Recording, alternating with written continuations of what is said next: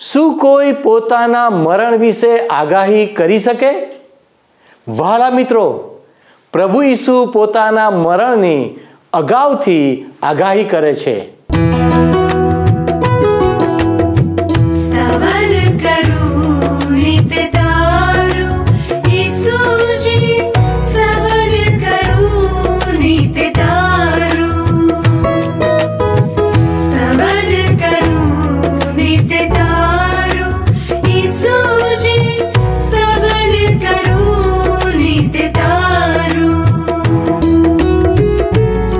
सवारे साध सुनीतौ।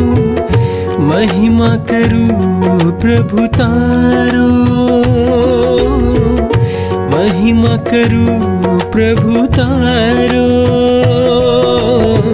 श्रवण करु नित न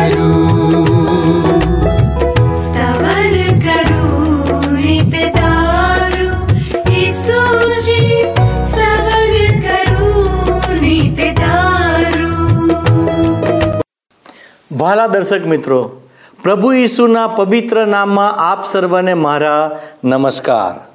સ્તવન કાર્યક્રમમાં ફરી એકવાર આપનો આવકાર કરું છું. વાલા મિત્રો, હું આશા રાખું છું કે પ્રભુની દયાને લીધે તમે બધા આનંદમાં હશો અને દરરોજની જેમ આજે પણ ઈશ્વરનું વચન શીખવા માટે તૈયાર થઈને બેઠા હશો. વાલા મિત્રો ઈશ્વરનું વચન જીવંત અને સત્ય છે. તે મનુષ્યના જીવનમાં પરિવર્તન લાવે છે. આ જ કારણ છે કે જેના લીધે તમારામાંના ઘણા લોક પ્રભુના પ્રેમ અને વચનમાં વૃદ્ધિ પામી રહ્યા છે. હું ચાહું છું કે આ જ પ્રકારે તમે ઈશ્વરના વચનોના જ્ઞાનમાં દરરોજ વૃદ્ધિ પામતા જાઓ. વહાલા મિત્રો માથીની સુવાર્તાના આધારે આપણે મહત્વપૂર્ણ વાતોને શીખી રહ્યા છીએ. ગત અભ્યાસમાં આપણે પ્રભુ ઈસુ એક કનાની સ્ત્રીની દીકરીને સાજી કરે છે. ચાર હજાર લોકોને ભોજન ખવડાવે છે અને બીમારોને સાજા કરે છે તે વિશે જોયું હતું. આજે આપણે અન્ય મહત્વપૂર્ણ વાતોને શીખીશું. પિત્તર, પ્રભુ ઈસુ કોણ છે તે વિશે જાહેર કરે છે.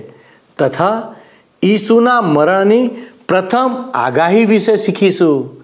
માથીની લખેલી સુવાર્તા તેનો સોળમો અધ્યાય તેની પહેલી કલમથી લઈને અઠ્યાવીસમી કલમ સુધી આજે આપણે અભ્યાસ કરવાના છીએ. તો આવો, આપણે આપણા મનોને તૈયાર કરીએ અને પ્રભુના વચનોને ધ્યાનથી સાંભળીએ.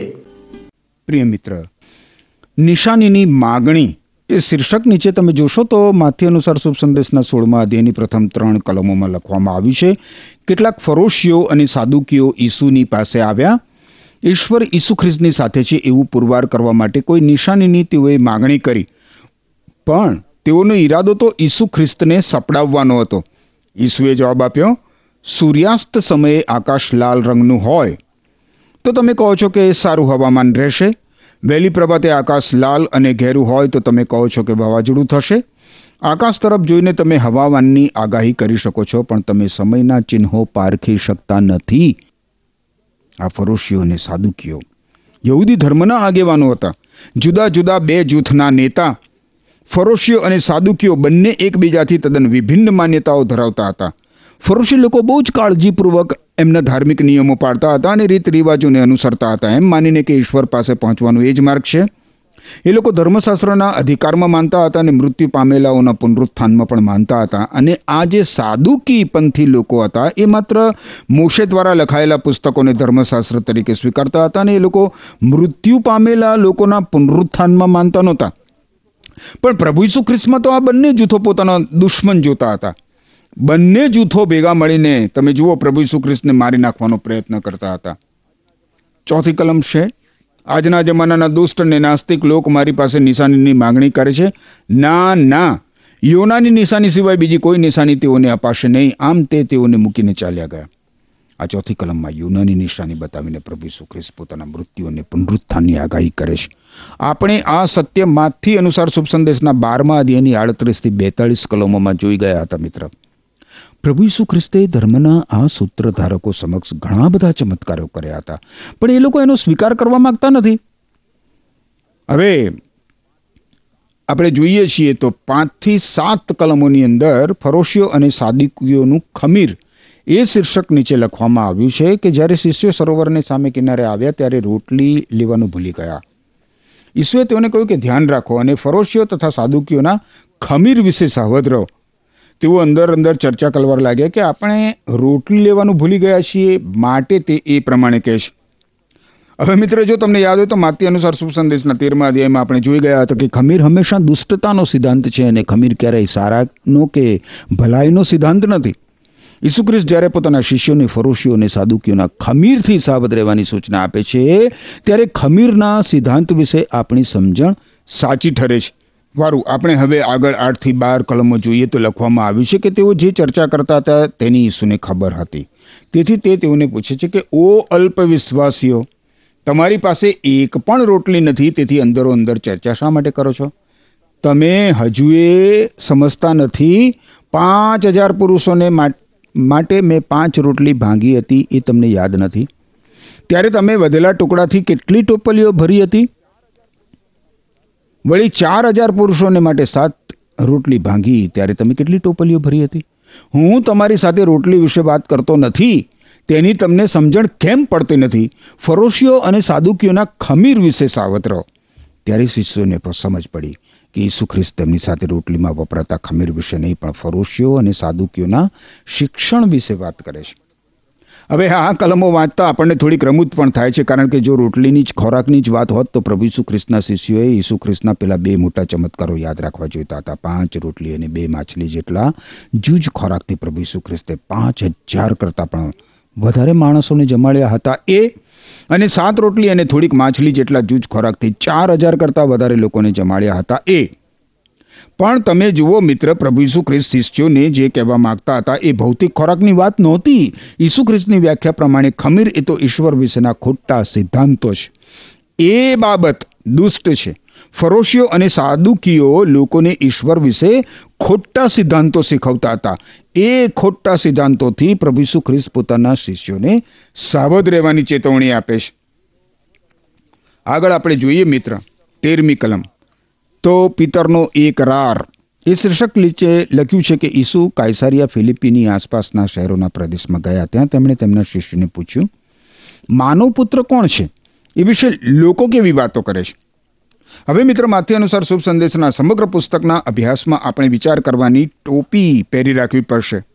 કારણ કે માથે અનુસાર શુભ સંદેશ સમગ્ર બાઇબલની ચાવી સમાન છે. આપણે વિચક્ષણ દ્રષ્ટિ રાખી જે જે થાય છે એનો કાળજીપૂર્વક વિચાર કરવો જોઈશે. હવે તમે ઇઝરાયલ દેશનો નકશો જુઓ મિત્ર, તો એમાં તમને ત્રણ કાયસારિયા દેખાશે. કાયસારિયા ફિલિપ્પી ગાલિલી સર- સરોવરની ઉત્તરે આવેલું છે. હવે આ પ્રદેશમાં ગ્રીક અને રોમન સંસ્કૃતિની ભારે અસર હતી, જેથી ત્યાં જાત જાતના અને ભાત ભાતના દેવ દેવીઓના મંદિરો અને મૂર્તિઓ હતા. ઈસુ ખ્રિસ્ત હવે આ તેરમી કલમ પ્રમાણે ઉત્તરમાં છે. ઈસુ ખ્રિસ્ત હવે એવા સ્થળે છે જ્યાંથી તે ફંટાઈને સીધે સીધા યરુસાલેમ તરફ અને ક્રુસ એટલે કે વધસ્તંભ તરફ આગળ વધવાના છે. ઈસુ ખ્રિસ્ત એ મુસાફરી શરૂ કરે તે પહેલાં શિષ્યોના મગજમાં બે બાબતો સ્પષ્ટ હોવી જરૂરી છે. પહેલી બાબત છે કે ઈસુ ખ્રિસ્ત કોણ છે અને બીજી બાબત એ છે કે ઈસુ ખ્રિસ્ત શું કરવાના છે. ચૌદમી કલમમાં જોઈએ કે લખ્યું છે કે તેઓએ જવાબ આપ્યો કેટલાક બાપ્તિસ્મા કરનાર યોહાન કહે છે, બીજા એલિયા કહે છે, જ્યારે બીજા કેટલાક યર્મિયા કે બીજો કોઈ ઈશ્વરનો સંદેશવાહક એમ કહે છે.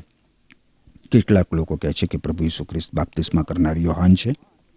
હવે બાપ્તિસ્મા કરનાર યોહાન એ સમયનો મહાન માણસ હતો અને કેટલાક લોકો પ્રભુ ઈસુ ખ્રિસ્તને એ રીતે ઓળખતા હતા. એલિયા તરીકે ઓળખતા હતા. કેટલાક લોકો. એલિયા એ સમયનો મહાન વ્યક્તિ હતો. એ સમયે બીજા કેટલાક લોકો પ્રભુ ઈસુ ખ્રિસ્તને યર્મેયા સંદેશવાહક તરીકે ઓળખાતા હતા અને યર્મેયા ઈશ્વરનો રુદન કરનાર સંદેશવાહક હતો. લોકોએ એ સમયે પ્રભુ ઈસુ ખ્રિસ્તને રુદન કરતા જોયા હતા અને એટલે પ્રભુ ઈસુ ખ્રિસ્તને ઈશ્વરના મહાન સંદેશવાહકનું એ લોકો બિરુદ આપે છે. બીજા કેટલાક લોકો પ્રભુ ઈસુ ખ્રિસ્તને એ સમયે ઈશ્વરના સંદેશવાહકોમાંનો એક માનતા હતા. ઈસુ ખ્રિસ્ત કયા સંદેશવાહક છે એ વિશે હું માનું છું, ત્યારે લોકોમાં વિવિધ મંતવ્યો હશે. પણ મિત્ર, આ પ્રશ્ન હું તમને પૂછું છું. તમે ઈસુ ખ્રિસ્ત વિશે શું માનો છો? તમે જુઓ, પ્રભુ ઈસુ ખ્રિસ્ત પોતાના શિષ્યોને એ જ પ્રશ્ન હવે પૂછે છે પંદરમી કલમ. તેમણે તેઓને પૂછ્યું, પણ મારે વિશે તમે શું માનો છો? હવે પ્રભુ ઈસુ ખ્રિસ્તના શિષ્યો માટે એ સમય પાકી ગયો છે કે એ લોકો પ્રભુ ઈસુ ખ્રિસ્ત વિશે નિર્ણય લે અને ઈસુ ખ્રિસ્ત વિશેની પોતાની કબૂલાત જાહેર કરે. આપણને મિત્ર, આ કલમમાં દેખાય છે કે પ્રભુ ઈસુ ખ્રિસ્તના શિષ્યોના સમૂહમાં સિમોન પિતર નામનો શિષ્ય આખા શિષ્ય સમૂહનો વક્તા છે. આ સિમોન પિતર શિષ્ય સમૂહ વતી પ્રભુ ઈસુ ખ્રિસ્તને ઉત્તર આપે છે કે તમે તો જીવંત ઈશ્વરના મસીહ છો. હિબ્રુ ભાષામાં મસી અને ગ્રીક ભાષામાં ખ્રિસ્ત. મસી અથવા ખ્રિસ્ત એટલે ઈશ્વર તરફથી મોકલવામાં આવેલ ઈશ્વરનો અભિષિક્ત સેવક. મસીહ અથવા ખ્રિસ્ત એટલે માનવજાતનો મુક્તિદાતા, માનવીને એના દુષ્કર્મોના બંધનોમાંથી છોડાવનાર, માનવીને એના પાપોની, એના ગુનાઓની શિક્ષામાંથી ઉગારી લેનાર. ઈસુ ખ્રિસ્ત ધર્મસ્થાપક. મહાન ગુરુ, અદ્ભુત શહીદ, મહાન સમાજ સુધારક વગેરે કરતાં વિશેષ તો માનવીના અજોડ અને એકમાત્ર ઉદ્ધારક છે મિત્ર. ઈસુ ખ્રિસ્ત વિશેની આવી કબૂલાત સત્ય છે, સર્વોચ્ચ છે, આવશ્યક છે અને અનિવાર્ય છે. હવે સત્તરમી કલમમાં ઈસુ ખ્રિસ્ત સિમોન પિતરને જે ઉત્તર આપે છે એ તમે જુઓ. ઈસુએ જવાબ આપ્યો, સિમોન બારિયોના શાબાશ. આ હકીકત કોઈ માનવીએ નહીં, પણ મારા આકાશમાંના ઈશ્વર પિતાએ તને સીધી સીધી જણાવી છે. સોળમી કલમમાં પિતર એને જવાબ આપે છે પ્રભુ ઈસુ ખ્રિસ્તને કે તમે જીવંત ઈશ્વરના પુત્ર મસીહ છો ને એટલે પ્રભુ ઈસુ ખ્રિસ્ત કહે છે કે આ હકીકત કોઈ માનવીએ નહીં, પણ મારા આકાશમાંના ઈશ્વર પિતાએ તને સીધી સીધી જણાવી છે. ભલા મિત્ર, આ કલમ સ્પષ્ટ કરે છે કે માત્ર ઈશ્વર પવિત્ર આત્મા જ માણસને પ્રભુ ઈસુ ખ્રિસ્ત વિશે એના હૃદયમાં ખાતરી કરાવે છે.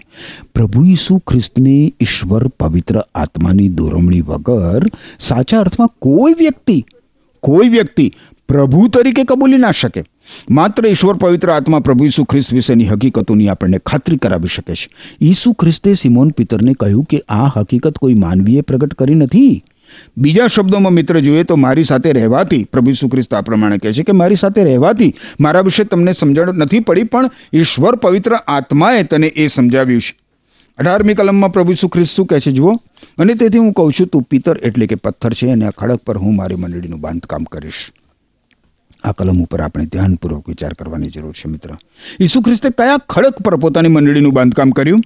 ઘણા બધા લોકો એમ કહે છે કે સિમોન પિત્તર ઉપર ઈસુ ખ્રિસ્તે પોતાની મંડળીનું બાંધકામ કર્યું. પણ તમે જુઓ, મિત્ર, પ્રભુ ઈસુ ખ્રિસ્ત સિમોન પિત્તરને પથ્થરની ઉપમા આપે છે. જ્યારે મંડળીના બાંધકામનું કાર્ય તો ઈસુ ખ્રિસ્ત ખડક ઉપર કરવા માંગે છે. હવે આ ખડક કોણ છે? આ ખડક તો, મિત્ર, ખુદ ઈસુ ખ્રિસ્ત છે. ઈસુ ખ્રિસ્ત પોતે ખડક છે.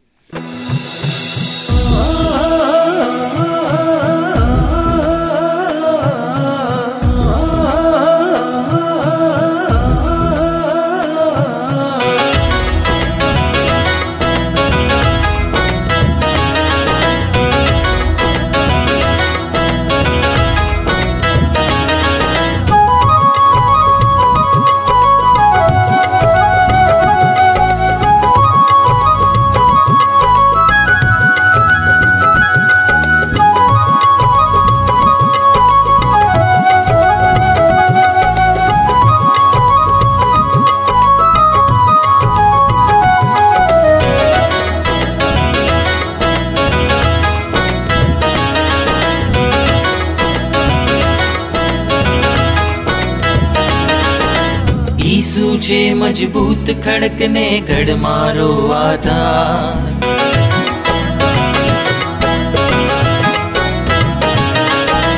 ઈસુ છે મજબૂત ખડકને ઘડમારો આધાર.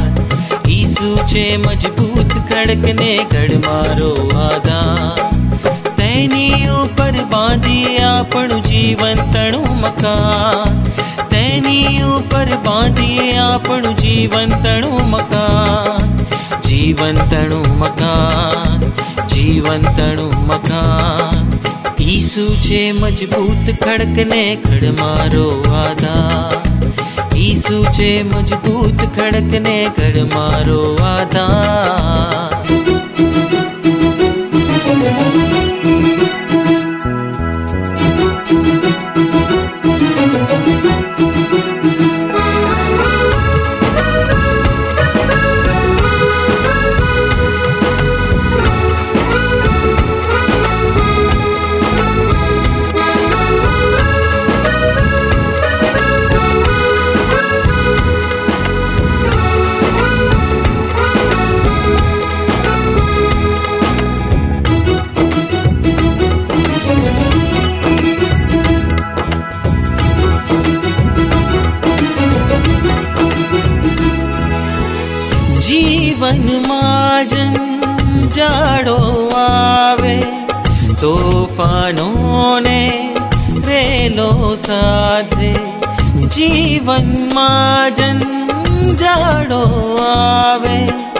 તોફાનોને રેલો સાથે આ જીવનને તોડવા કાજે નાશની રાહે દોરવા કાજે આ જીવનને તોડવા કાજે નાશની રાહે દોરવા કાજે ભરમાવે શૈતાન ભરમાવે શૈતાન ઈસુ છે મજબૂત ખડકને ગઢ મારો આધાર ઈસુ છે મજબૂત ખડકને ઘડ મારો આધાર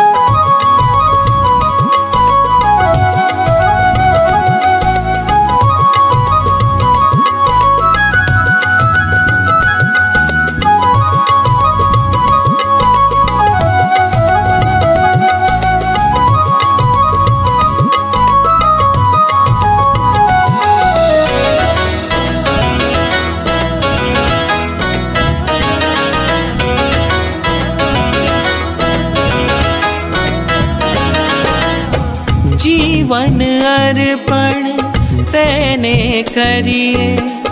આજે તેને શરણે જઈએ. જીવન અર્પણ તેને કરીએ. આજે તેને શરણે જઈએ. નવીન જીવનમાં આગળ વધીએ, મહિમા તેનો કરતા રહીએ. નવીન જીવનમાં આગળ વધીએ, મહિમા તેનો કરતા રહીએ. એક જ છે આધાર, ઈસુ એક જ છે આધાર. ઈસુ છે મજબૂત ખડકને ગઢ વીસમી કલમમાં આપણે જોઈએ તો લખ્યું છે, ત્યાર પછી પોતે મસી છે એ વિશે બીજા કોઈને ન જણાવવા ઈસુએ શિષ્યોને આજ્ઞા આપી. ઈસુ ખ્રિસ્તે શિષ્યોને આવી આજ્ઞા આપી. એનું કારણ એ છે મિત્ર કે ઈસુ ખ્રિસ્ત મસીહ છે. એવું માત્ર જ્ઞાન માણસને એના દુષ્કર્મોના બંધનમાંથી, પાપોની શિક્ષામાંથી ઉગારી શકતું નથી. આ માટે તો માણસે વિશ્વાસ સહિત ઈસુ ખ્રિસ્તને શરણે આવવાની જરૂર હોય છે. તમને મિત્ર પ્રભુ ઈસુ ખ્રિસ્ત માનવીના મુક્તિદાતા છે, એ સત્યનું હવે તો જ્ઞાન થયું જશે પણ તમે એ સત્યને આત્મસાત કર્યું છે? તમે પ્રભુ ઈસુ ખ્રિસ્તને શરણે આવ્યા છો? તમારા માટે મિત્ર મારી તો ઈશ્વરને એ જ અભ્યર્થના છે કે તમે પ્રભુ ઈસુ ખ્રિસ્તને શરણે આવીને આકાશના રાજના, સ્વર્ગના રાજના નાગરિક બનો. હવે મારી સાથે સાથે તમે એકવીસમી કલમ જુઓ. ઈસુના મરણની પ્રથમ આગાહી એ શીર્ષક નીચે લખ્યું છે. ત્યાર પછી ઈસુ તેમના શિષ્યોને સ્પષ્ટ રીતે જણાવવા લાગ્યા કે મારે યરુશાલેમ જવું જોઈએ. ત્યાં આગેવાનો, મુખ્ય યજ્ઞકારો તથા નિયમશાસ્ત્રના શિક્ષકો મને ખૂબ દુઃખ દેશે. મને મારી નાખવામાં આવશે અને ત્રીજા દિવસે મને સજીવન કરવામાં આવશે. પ્રિય મિત્ર, પ્રભુ ઈસુ ખ્રિસ્તે મારા અને તમારા માટે આ કામ કર્યું છે. મારા અને તમારા પાપોનો દંડ સ્વરૂપ પ્રભુ ઈસુ ખ્રિસ્તે મારા અને તમારા બદલે આ સહન કર્યું છે. પ્રભુ ઈસુ ખ્રિસ્તનો શુભ સંદેશ આ છે કે ઈસુ ખ્રિસ્ત મારા અને તમારા પાપો માટે ધર્મશાસ્ત્ર પ્રમાણે મૃત્યુ પામ્યા, તેમને દફનાવવામાં આવ્યા અને તેમને ફરી સજીવન કરવામાં આવ્યા. પ્રભુ ઈસુ કોણ છે એ તમારે જાણવું જ જોઈએ, મિત્ર. ઈસુ ખ્રિસ્તે તમારા માટે જે કાંઈ કર્યું છે એ તમારે જાણવું જ જોઈએ. જો તમે આ બે બાબતો જાણતા હો અને વિશ્વાસથી આ બંને બાબતો સ્વીકારતા હો, તો તમે મુક્તિ પામ્યા છો. તમારા દુષ્કર્મોના બંધનોમાંથી, તમારા પાપોની શિક્ષામાંથી. હવે બાવીસમી કલમ જુઓ. પિતરે ઈસુને એક બાજુએ લઈ જઈને ધમકાવતા કહ્યું કે, કદી નહીં પ્રભુ, આવું તમારા જીવનમાં કદી બનશે નહીં. ઈસુ ખ્રિસ્તનો પરમ મિત્ર અને પટ શિષ્ય સમાન પિતર જેણે હમણાં હમણાં છાતી ઠોકીને પ્રભુ ઈસુ ખ્રિસ્તની સાચી ઓળખાણ આપી હતી. એ હવે પ્રભુ ઈસુ ખ્રિસ્તે કરેલી આગાહી પ્રમાણે ઈસુ ખ્રિસ્ત જે દુઃખ સહન કરવાના છે તેનાથી પ્રભુ ઈસુ ખ્રિસ્તને બચાવવા માગે છે. પણ જો મિત્ર, ઈસુ ખ્રિસ્તે દુઃખ સહન કર્યું ના હોત અને મૃત્યુ પામ્યા ના હોત તો પિતરે અને આપણે બધાએ આપણા પાપોનો દંડ ભરપાઈ કરવા અનંતકાળનું મૃત્યુ સહન કરવાનું આવેત હવે બાવીસમી કલમમાંથી આપણને એ પણ શીખવા મળે છે મિત્ર કે જે સ્નેહીજનો આપણને પ્રેમ કરે છે, તેઓ ઈસુ ખ્રિસ્તના નામ માટે દુઃખો સહન કરવામાંથી આપણને બચાવવા, આપણને લલચાવે. જે રીતે પિતરે પ્રભુ ઈસુ ખ્રિસ્તને લલચાવ્યા ને, એ જ રીતે. અને એટલે જ જે સ્નેહી કે જે મિત્ર આપણને સલાહ આપે કે જરૂર આ બાબતોનો તું સામનો કર એવું ઈશ્વર ઈચ્છતા નથી, એની આવી સલાહથી આપણે સાવધ રહેવાની જરૂર છે. ઘણી બધી વાર માત્ર દુઃખ અથવા તો પીડાથી આપણો બચાવ કરવાનો પ્રયત્ન કરનાર વ્યક્તિ તરફથી આકરામાં આકરા પરીક્ષણો આપણા જીવનમાં આવતા હોય છે. પિતર પ્રભુ ઈસુ જાણે કે એમ કહે છે કે, પ્રભુ, તમે તો મસીહ છો. તમે તો ઈશ્વરના પુત્ર છો. તમારે દુઃખ સહન કરવાનું નથી. તમે ક્રુસ ઉપર લટકવાના નથી. વધસ્તંભ અથવા તો ક્રુસ ઈસુ ખ્રિસ્તના શિષ્યોના વિચારોમાં જ નહોતો. પણ જુઓ, હવે પ્રભુ ઈસુ ખ્રિસ્ત પિતરને કેવો ઉત્તર આપે છે. ત્રેવીસમી કલમ. ઈસુએ પાછા ફરીને પિતરને કહ્યું કે, શૈતાન દુર્ભાગ, તું મારા માર્ગમાં ઠોકરરૂપ છે, કારણ તું માણસની રીતે વિચારે છે, ઈશ્વરની રીતે નહીં. આ કલમ પ્રમાણે ઈસુ ખ્રિસ્તના શુભ સંદેશનો બહિષ્કાર કરવો એટલે કે ઈસુ ખ્રિસ્ત આપણા પાપો માટે મૃત્યુ પામ્યા, તેમને દફનાવવામાં આવ્યા અને તેમને ફરી સજીવન કરવામાં આવ્યા. એ શુભ સંદેશનો નકાર કરવો શૈતાનજન્ય છે મિત્ર. શૈતાનિક વલણ છે. આ સત્યનો નકાર કરવો એ શૈતાનિક છે. મારા મિત્ર, આપણે બદલે આપણા પાપોનો દંડ ભરપાઈ કરવા પ્રભુ ઈસુ ખ્રિસ્તે ક્રુસ મરણ મરણ સહન કર્યું. એ સત્ય જ આપણા દુષ્કર્મોના બંધનોમાંથી, આપણા પાપોની શિક્ષામાંથી આપણને બચાવી શકે છે. હવે જુઓ મિત્ર, પ્રભુ સુખ્રિસ્ત પોતાના શિષ્યોને અત્યંત અનિવાર્ય અત્યંત અનિવાર્ય એવો સિદ્ધાંત બતાવે છે. કારણ જે કોઈ પોતાનું જીવન બચાવવા જશે તે તેને ગુમાવશે, પણ જે મારે લીધે પોતાનું જીવન ગુમાવશે તે તેને બચાવશે. આ કલમમાં પ્રભુ ખ્રિસ્ત જે સિદ્ધાંત આપે છે મિત્ર, એ તો સ્વનકારનો સિદ્ધાંત સ્વનકારનો સિદ્ધાંત. ઈસુ ખ્રિસ્તને અનુસરવું એટલે મૃત્યુ માટે પણ તૈયાર રહેવું. પ્રભુ ઈસુ ખ્રિસ્તને અનુસરવું એટલે પાછા ફરવાને બદલે, પીઠ બતાવવાને બદલે ઈસુ ખ્રિસ્તના પગલામાં પગ મૂકીને આગે કૂચ કરવી. પોતાનો ક્રુસ ઉપાડીને પ્રભુ ઈસુ ખ્રિસ્તની પાછળ ચાલવાનો આ અર્થ થાય છે, મિત્ર. ઈસુ ખ્રિસ્તના શિષ્યો પ્રભુ ઈસુ ખ્રિસ્તનો આ સિદ્ધાંત સરળતાથી સમજી શક્યા. કારણ કે એ જમાનામાં રોમન સામ્રાજ્યની આ આકરામાં આકરી સજા હતી, જેમાં ગુનેગારે પોતાનો ક્રુસ ઊંચકીને જ્યાં ફાંસી આપવાની હોય એ સ્થળે પગે ચાલીને જવું પડતું. પ્રભુ ઈસુ ખ્રિસ્તની પાછળ ચાલવા માટે વ્યક્તિની આવી તૈયારી હોવી જોઈએ, મિત્ર. સ્વનકાર કરવો એટલે પોતાની જાતને ભૂલી જવી. તમે અનુભવથી જાણો છો, મિત્ર, કે દુનિયામાં ભૂલવા માટે અઘરામાં અઘરી વાત પોતાની જાત છે. ખરું કે નહીં? પોતાની જાતને ભૂલવી જવી એટલે પોતાની જાતને હટાવીને જીવનમાં ઈસુ ખ્રિસ્તને પ્રથમ સ્થાન આપવું. પોતાનો ક્રુસ ઉપાડવો એટલે પ્રભુ ઈસુ ખ્રિસ્તનો ક્રુસ નહીં, પણ પોતાનો ક્રુસ ઊંચકવો.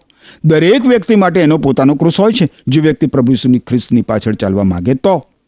હવે પચીસથી સત્યાવીસ કલમોમાં પ્રભુ ઈસુ ખ્રિસ્ત પોતાના શિષ્યોને આગળ જણાવે છે કે, જે કોઈ પોતાનું જીવન બચાવવા જશે તે તેને ગુમાવશે, પણ જે મારે લીધે પોતાનું જીવન ગુમાવશે તે તેને બચાવશે. જો કોઈ માણસ સમગ્ર દુનિયા પ્રાપ્ત કરે, પણ તેનું જીવન નાશ પામે, તો તેથી તેને શો લાભ થાય. એને કંઈ લાભ થાય ખરો? ના, કશો જ નહીં. પોતાનું જીવન એકવાર ચાલ્યું જાય, પછી તેને પાછું મેળવવા માટે માનવી કંઈ જ આપી શકે એમ નથી. માનવ પુત્ર પોતાના ઈશ્વર પિતાના મહિમામાં દૂતો સાથે આવશે ત્યારે તે દરેકને તેના કાર્યો પ્રમાણે બદલો આપશે. હવે આ કલમોમાં મિત્ર, પ્રભુ ઈસુ ખ્રિસ્ત આપણને શીખવે છે કે જે વ્યક્તિ ઈસુ ખ્રિસ્તનો શિષ્ય બનવા માટે જે જે સહન કરવાનું આવે તે તે સહન કરવા માટે તૈયાર નહીં થાય, તો એ વ્યક્તિ લાંબા ગાળે પોતાનું જીવન અનંતકાળ માટે ગુમાવી બેસશે. આનાથી ઉલટું આનાથી ઉલટું એટલું જ સાચું છે. ઈસુ ખ્રિસ્તના પુનરાગમન ટાણે બધા જ હિસાબ કિતાબ માંડવામાં આવશે અને દરેક માણસને એનો યોગ્ય બદલો આપવામાં આવશે.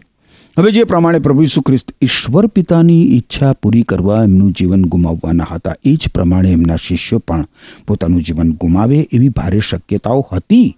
પણ સાચા શિષ્યપણા માટે સાચા સ્વાર્પણની જરૂર હોય છે જ મિત્ર.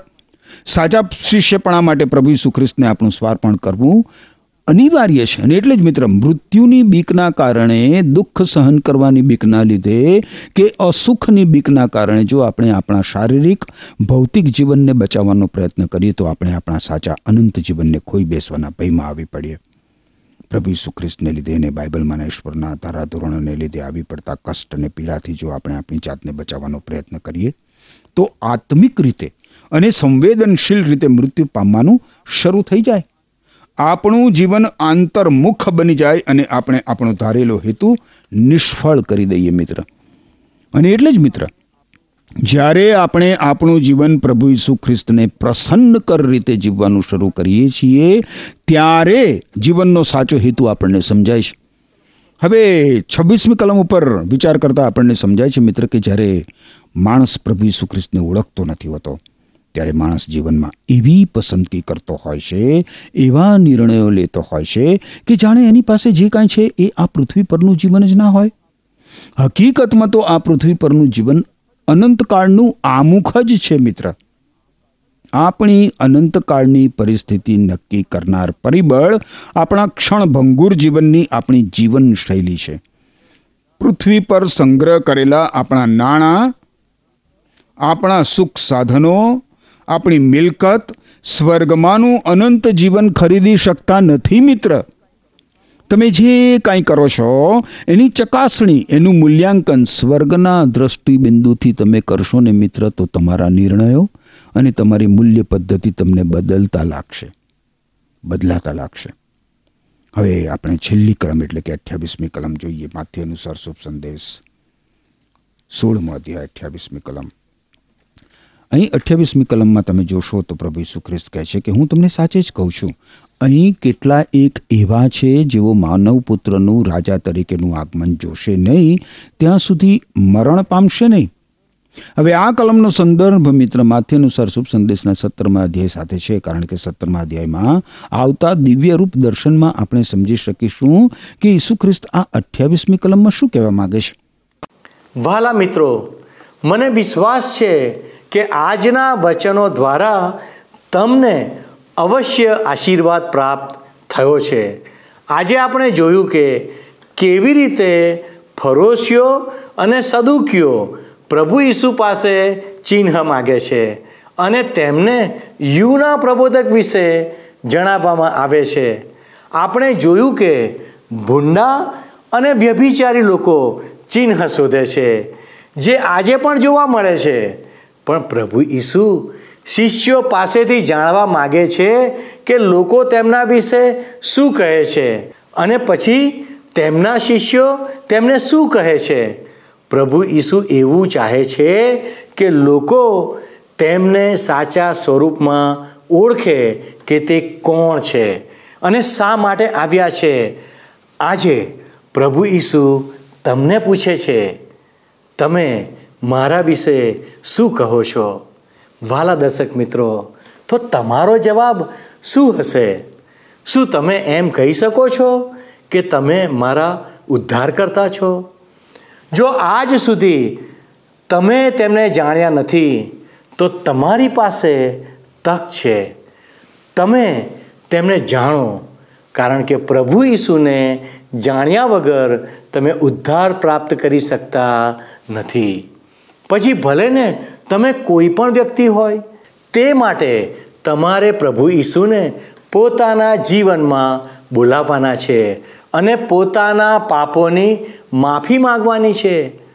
બાઇબલમાં લખ્યું છે, જો આપણે આપણા પાપ કબૂલ કરીએ, તો આપણા પાપ માફ કરવાને તે એટલે કે ઈસુ ખ્રિસ્ત વિશ્વાસુ તથા ન્યાયી છે. જી હા મિત્રો, તે તમારા પાપોને માફ કરીને તમને નવું જીવન આપી શકે છે. તો આવો, આપણે પ્રાર્થના કરીએ કે પ્રભુ આપણી સહાય કરે, કે તમે બધા એ જાણી શકો કે પ્રભુ ઈસુ આપણા બધાના ઉદ્ધાર કરતા છે. ઈશ્વર આપને સહાય કરો. આમેન. શું તમને આ કાર્યક્રમ ગમ્યો? અત્યારે જ અમને મિસ કોલ કરો.